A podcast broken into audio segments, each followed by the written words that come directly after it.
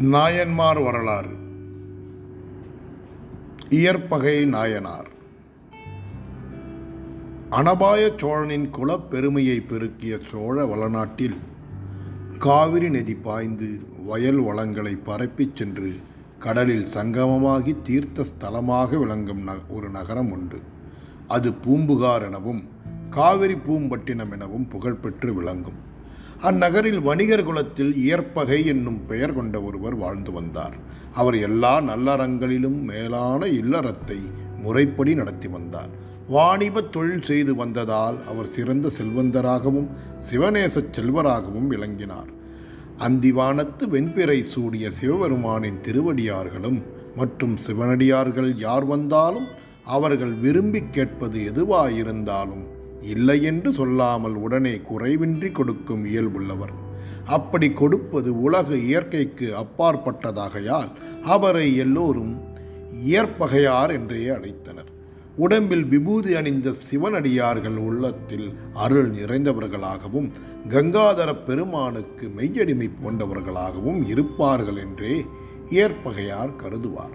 அதனால் சிவனடியார்கள் மனதிற்குள் நினைப்பது அனைத்தையும் அவர் செயல் வடிவில் முடித்து கொடுத்து மாறுதல் இல்லாத நன்னெறியில் தம் அழகான மனைவியோடு இல்லறம் புரிந்து மகிழ்ச்சியோடு வாழ்ந்தார். சிவனடியார்கள் ஏவினதை செய்யும் பெருமையே வாழ்க்கையில் பெரும் பேறு என்று கருதி சிவனடியார் எவர் வந்து எதை கேட்டாலும் இல்லை என்று கூறாமல் அதை உடனே கொடுத்து உதவும் திருத்தொண்டை தொடர்ந்து நடத்தி வந்தார். அவ்வாறு அவர் வாழ்ந்து வரும்போது அவருடைய மனப்பான்மையை சோதித்து அவருடைய திருத்தொண்டின் சிறப்பை உலகிற்கு உணர்த்த விரும்பிய கூத்த பெருமான் ஒரு வேதியராக வடிவெடுத்தார். பொன்னிற உடம்பில் தூய வெந்நீர் விளங்க உள்ளத்தில் மகா காமந்தகர் போலவும் தோற்றமளித்தார். காமுகருக்கே உரிய அந்த தூர்த்த வேடம் அவருடைய நாயகியான உமையம்மைக்கு தெரியுமோ தெரியாதோ நாம் அறியோம். சிவபெருமான் அத்தகைய மோகாந்தகார மாய வடிவம் கொண்டு புகார் நகரத்து வணிக வீதியில் வந்து இயற்பகையாரின் வீட்டினுள் புகுந்தார். அவரை கண்ட இயற்பகை நாயனார் ஆஹா எந்தை எம்பிரான் அடியவரென்றோ என் வீடு தேடி வந்திருக்கிறார் என்று அகமகிழ்ந்து சிந்தையில் அன்பு பொங்க அவர் எதிரே சென்று வணங்கி சிறப்போடு அர்ச்சனைகள் பல செய்து என்னுடைய முந்தைய பெருந்தவத்தினாலோ முனிவர் இங்கே எழுந்தருளியிருக்கிறீர் என்று பணிவோடு கூறினார். அவருடைய வஞ்சக காமுகராய் வந்து நிற்கும் சிவவேதியரோ அவரை நோக்கி இயற்பகையாரே உம்மிடம் சிவனடியார்கள் எவர் வந்து எதை கேட்டாலும் இல்லை என்று மறுக்காமல் நீர் மனமு வந்து கொடுப்பதாக கேள்விப்பட்டேன். அதனால் நானும் உம்மிடம் ஒன்றை வேண்டி அடைவதற்காகவே இன்று இங்கே வந்திருக்கிறேன். நான் கேட்டதை நீர் மனப்பூர்வமாக கொடுக்க சம்மதிப்பீர் என்றால் அது என்னவென்று சொல்கிறேன் என்றார். சிவனடியாரே எம்பெருமான் விரும்பும் பொருள் எதுவாயினும் அது என்னிடம் இருக்குமேயானால் அதை சிவனடியாருக்கே உடமையாக வழங்கி விடுவேன் அதில் சந்தேகமில்லை நீர் விரும்புவது என்ன? அருள் கூர்ந்து சொல்லும் என்றார் ஏற்பகையார். காமுகராகவும் சிவவேதியராகவும் வேடம் கொண்டு வந்த சிவபெருமான் உன்னுடைய காதலுக்குரிய மனைவியை நான் கேட்டு பெறவே இங்கு விரும்பி வந்தேன் என்றார். தகாத விருப்பத்தை கேட்டதும் இயற்பகையார் திடுக்கிடவில்லை. சிவவேதியரின் வார்த்தைகளை கேட்பதற்கு முன் எவ்வளவு மகிழ்ச்சியுடன் இருந்தாரோ அதைவிட பன்மடங்கு மகிழ்ச்சி கொண்டு சிவனடியாரை வணங்கி அடியார்களே என்னிடம் உள்ள பொருளை தாங்கள் விரும்பி கேட்டது எனது புண்ணிய பலனே என்று உரைத்தார். பிறகு அவர் சட்டென்று தம் வீட்டிற்குள் விரைந்து சென்றார். வீட்டினுள் அவரது மனைவியார் தன் கூந்தல் நிறைய மது மலர்கள் சூடி இளமையோடும் அழகோடும் புதுமலர் போல் பூரித்து நின்றார். இல்லற வாழ்க்கைக்கும் காதலுக்கும் கற்புக்கும் சிறந்த அந்த மனைவியாரை நோக்கி என் மனை மாட்சிக்குரிய மங்கையே இன்று உன்னை இங்கே வந்திருக்கும் சிவனடியாருக்கு கொடுத்து விட்டேன் என்று இயற்பகையார் கூறினார். அதை கேட்டதும் மனையால் உலக வழியையொட்டி மனம் கலங்கினார். பிறகு திருவருள் வழியில் மறை தெளிந்து தன் நாயகரை நோக்கி பின்வருமாறு சொல்லலானார். என் பிராணநாதரே இன்று நீங்கள் எனக்கு அருள் செய்து அடியாளுக்கு இட்ட ஆணை இதுவென்றால் அதை நிறைவேற்றுவேன். நீங்கள் சொல்வது ஒன்றை அடியாள் செய்வதைத் தவிர வேறு உரிமை எதுவும் எனக்கு உண்டோ? என்று கூறி தன் தனிப்பெரும் கணவரை வணங்கி பணிந்து நின்றாள். இயற்பகையார் தம் மனைவியை அழைத்து கொண்டு சிவவேதியர் இருக்கும் இடத்திற்கு வந்தார். அவருடைய மனைவி வேதியரின் பாதங்களிலே விழுந்து கும்பிட்டு பிறகு எழுந்து திகைத்து நின்றார். அப்போது மகாலட்சுமியை விட அதி அழகானவராகவும் உயர்ந்தவராகவும் தோற்றமளித்தார். சிவனடியாருக்கு தம் மனைவியை கொடுத்துவிட்ட மாபெரும் தொண்டரான இயற்பகையார் மனம் மகிழ்ந்து பேரானந்தத்தில் வாய் மலர்ந்து சிவவேதியரை நோக்கி இன்னும் நான் என்ன செய்ய வேண்டும்? என்று பணிவன்போடு கேட்டார். சாதி வேதியராக வந்த சிவபெருமான் அவரை ஏறிட்டு நோக்கி நான் இந்த பெண்ணை தனியே அழைத்து கொண்டு போகும்போது குடும்பப்பட்டுள்ள உன்னுடைய சுற்றத்தாரும் இந்த ஊர் ஜனங்களுக்கும் எங்களுக்கு இடையூறு விளைவிக்காதபடி உன் பந்து ஜனங்களையும் இந்த ஊர் எல்லையை நாங்கள் தாண்டி போகும் வரை நீயும் எங்களுடன் துணையாக வர வேண்டுமென்றார் அதை கேட்டதும் இயற்பகையார் இந்த குற்றேவலை நானே செய்ய முன் வந்திருக்க வேண்டும். என்னை உடையவர் குறிப்பிட்டு சொல்லும் வரை தாமதித்து நின்றது என் பிழையே ஆகும் என்று எண்ணமிட்டார். பிறகு அவர் தம் வீட்டினுள் சென்று பொன் பீத்தாம்பரத்தை எடுத்து அணிந்து அரை கச்சு கட்டி கையில் ஒரு வாளையும் கேடயத்தையும் ஏந்திக்கொண்டு ஆண் சிங்கம் போல் திரும்பி வந்து காமுக வேதியரை வணங்கினார். பிறகு அவர் வேதியரையும் தம் மனைவியையும் முன்னால் நடந்து போகுமாறு சொல்லிவிட்டு அவர்கள் பின்னால் தாமே காவலாக சென்றார். போர்க்கோலம் பூண்டிருந்த இயற்பகையால் இனி தன் ஊர் மக்கள் அனைவரும் படையெடுத்து வந்தாலும் தனி ஒருவராக எதிர்த்து தாக்கி அனைவரையும் மண்ணில் வெட்டித்தள்ள மனம் கொண்டிருந்தார். இவ்வாறு நிகழ்ந்த செய்தி ஊர் முழுவதும் பரவியது. இந்த செய்தியை அறிந்த இயற்பகை வள்ளலாரின் உற்றார் உறவினர்களும் அவருடைய மனைவியாரின் சுற்றத்தாரும் தங்கள் குலத்துக்கு பழி ஏற்படுவதா என்று மிகவும் ஆத்திரம் கொண்டார்கள். இது என்ன அக்கிரமம்? தாலி கட்டிய மனைவியை இன்னொருவருக்கு தானம் கொடுக்கும் இத்தகைய அடாத செயலை செய்தவர் இதுவரை இந்த உலகத்தில் யார்தான் உண்டு? மனித இயற்கைக்கும் உலக இயல்புக்கும் புறம்பான இந்த செயலை புரிந்த இயற்பகைதான் பைத்தியக்காரன் என்றால் உற்றார் உறவினர்களாகிய நாமும் சும்மா பார்த்து கொண்டிருப்பதா? நம் குலத்து பத்தினி பெண் ஒருத்தியை இன்னொருவன் கொண்டு போவதா? கூடாது அவர்களை விடவே கூடாது என்று உற்றார் உறவினர்கள் அனைவரும் குமுறி எழுந்தார்கள். நம் குலத்துக்கே நேரிடும் இப்பெரும் பழியை நீக்கி நம் குலப்பெருமையை மீட்போம் என்று வீராவேசமாக கூக்குரலிட்டு காமுக வேதியரை விரைந்து சென்று பிடிப்பதற்காக ஒருங்கே திரண்டு கூடினார்கள். எல்லோரும் வேல் வில் வாழ் முதலான போர்க்கருவிகளை எடுத்துக்கொண்டு காற்றை போல் அதிவேகமாக பாய்ந்து சென்று காவிரி பூம்பட்டினத்தின் எல்லையை அடைந்தார்கள். இயற்பகையாரின் மனைவியை அடைத்துச் செல்லும் சிவவேதியரின் இருபக்கமும் முன்னும் பின்னும் மாபெரும் கடல் பொங்கி எழுந்து வந்து சூழ்ந்து கொள்வது போல பந்து ஜனங்கள் அனைவரும் பெரும் ஆரவாரங்களுடன் வளைத்து கொள்ளலானார்கள். எல்லோருக்கும் வழித்துணையான சிவபெருமானோ இப்போது தம்முடைய காமுகர் வேடத்திற்கு ஏற்ப பெரும் காதல் கொண்டவர் போல் தம்மை காட்டிக்கொண்டு இயற்பகையார் வழிகாட்ட இயற்பகையாரின் மனைவியோடு பின்னால் நடந்து போய் கொண்டிருந்தார். அவரை நோக்கி பந்து ஜனங்கள் அடே பரமபாதகனே போகாதே. இங்கே எங்கள் அருங்குலக் கொடியான பத்தினியை விட்டுவிட்டு பழி நீங்கிப்போ என்று கூவியபடி எதிரே வந்து எங்கும் பரவி நின்றார்கள். சிவவேதியர் பயந்து நடுங்குபவர் போல இயற்பகையின் மனைவியாரை பார்த்தார். மனைவியாரோ இறைவரே சிறிதும் பயப்பட வேண்டாம். இவர்களை இயற்பகையார் வெல்வார் என்றார்.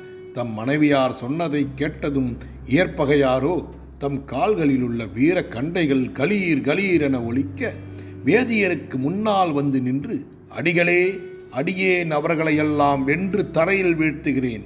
தாங்கள் மனம் தளர வேண்டாம் என்று தேறுதல் கூறினார். பிறகு அவர் வெற்றி சிங்கமென நிமிர்ந்து நின்றார். எதிரே அவருடைய பெரும் சுற்றத்தார்களையெல்லாம் அவமானத்தோடு பழிதுடைக்க வந்து படர்ந்து நிற்பதைக் கண்டு இயற்பகையார் கோபாக்னியால் அனல் பொலியல் பறக்க அவர்களை உற்று நோக்கி என் எதிரே ஒருவர் கூட நில்லாமல் ஓடிப்போய் உயிர் பிழைத்து கொள்ளுங்கள். அப்படி இல்லையெனில் என்னுடைய எரி சுடர் வாளுக்கு இருதுண்டாகி இரையாகவே எதிர்த்து நிற்பவராவீர்கள் என்று எச்சரித்தார்.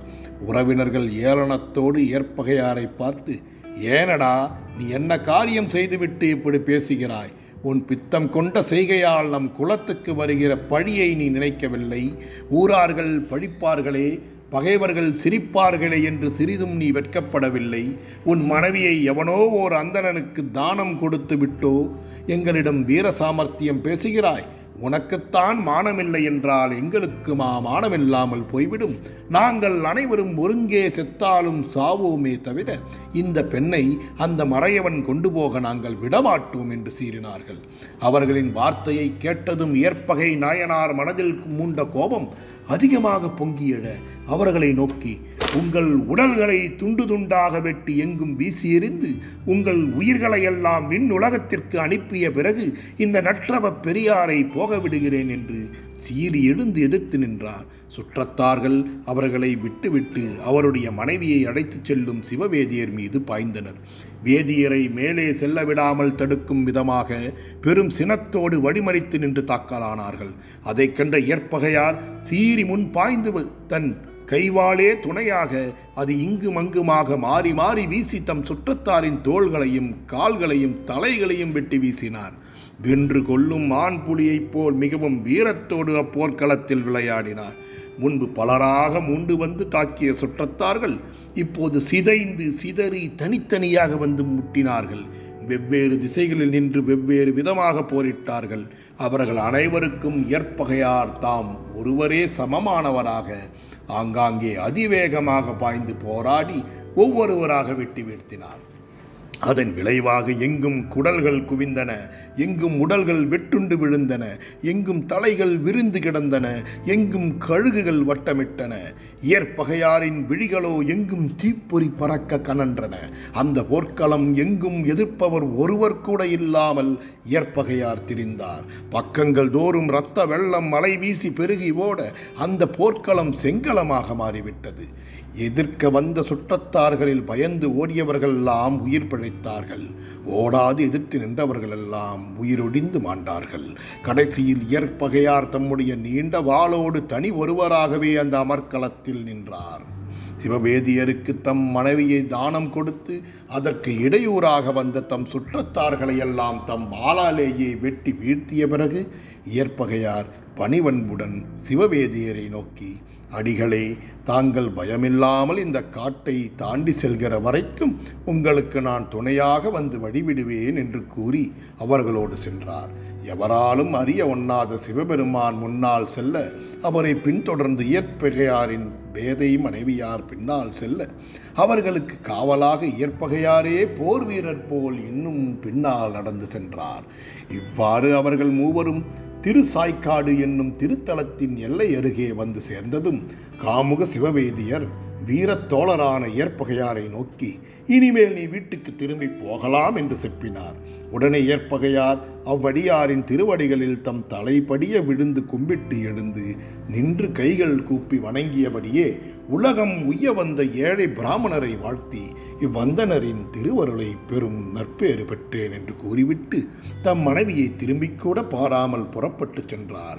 இவ்வுலகத்தவர் செய்வதற்கரிய அருஞ்செயல் ஒன்றை செய்துவிட்டு நல்ல தொண்டரான இயற்பகை நாயனார் திரும்பிக் கூட பாராமல் செல்வதைக் கண்டதும் வேதியர் வேடம் தாங்கி வந்த சிவபெருமான் மகிழ்ச்சி பொங்க பார்த்தார்.